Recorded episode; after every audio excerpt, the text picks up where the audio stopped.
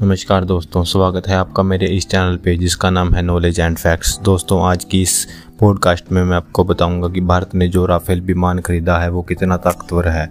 तो चलिए शुरू करते हैं। ये राफेल विमान दुनिया का सबसे ताकतवर लड़ाकू विमान है। इसमें जो तीन मिसाइलें लगी हैं, उनका कोई भी तोड़ नहीं है। अचूक मारक क्षमता के चलते हैं ये सबसे आगे। भारतीय एयरफोर्स में अगले भारतीय एयरफोर्स में शामिल हो रहे बहुचर्चित राफेल फाइटर जेट का पहला बैच बुधवार को भारत पहुँच चुका है। दुनिया का सबसे ताकतवर फाइटर जेट माना जाने वाला राफेल विमान भारतीय वायुसेना की क्षमता को अगले स्तर पर ले जा सकता है। राफेल अपनी मारक क्षमता के लिए जाना जाता है।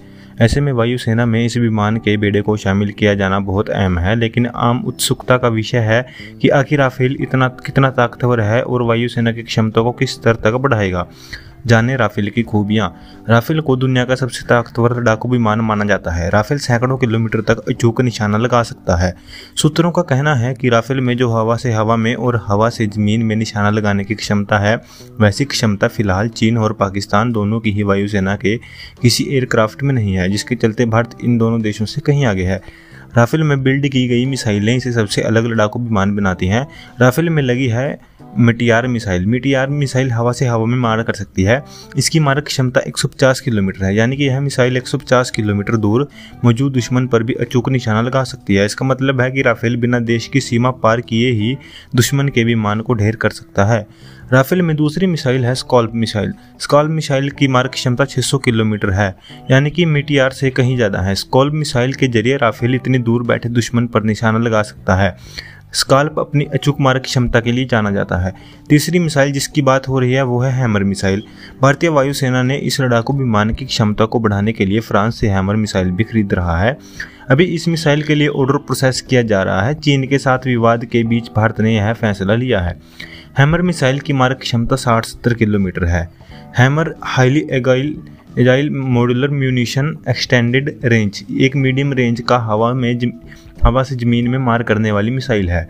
इसे फ्रांस की एयरफोर्स और नेवी के लिए डिज़ाइन और डेवलप किया गया था। हालाँकि बता दें कि इस साल फरवरी में वायुसेना के air chief marshal R K S Bhadauria ने कहा था कि मटियार मिसाइल से युक्त राफेल लड़ाकू विमान भारत की वायु क्षमताओं को बढ़ाएँगे। लेकिन उन्होंने यह भी कहा था कि छत्तीस राफेल विमान भारतीय वायुसेना की ज़रूरत पूरी नहीं कर सकते।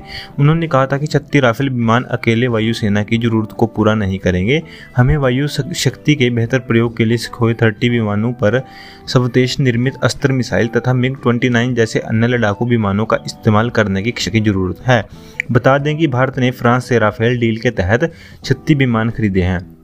इनमें से पहले पाँच बुधवार को अंबाला एयरफोर्स स्टेशन पर आ चुके हैं। बाकी विमानों को फ्रांस में ही ट्रेनिंग के उद्देश्य से रखा जाएगा। पूरे के पूरे छत्तीस विमान 2022 के पहले भारत को डिलीवर कर दिए जाएँगे।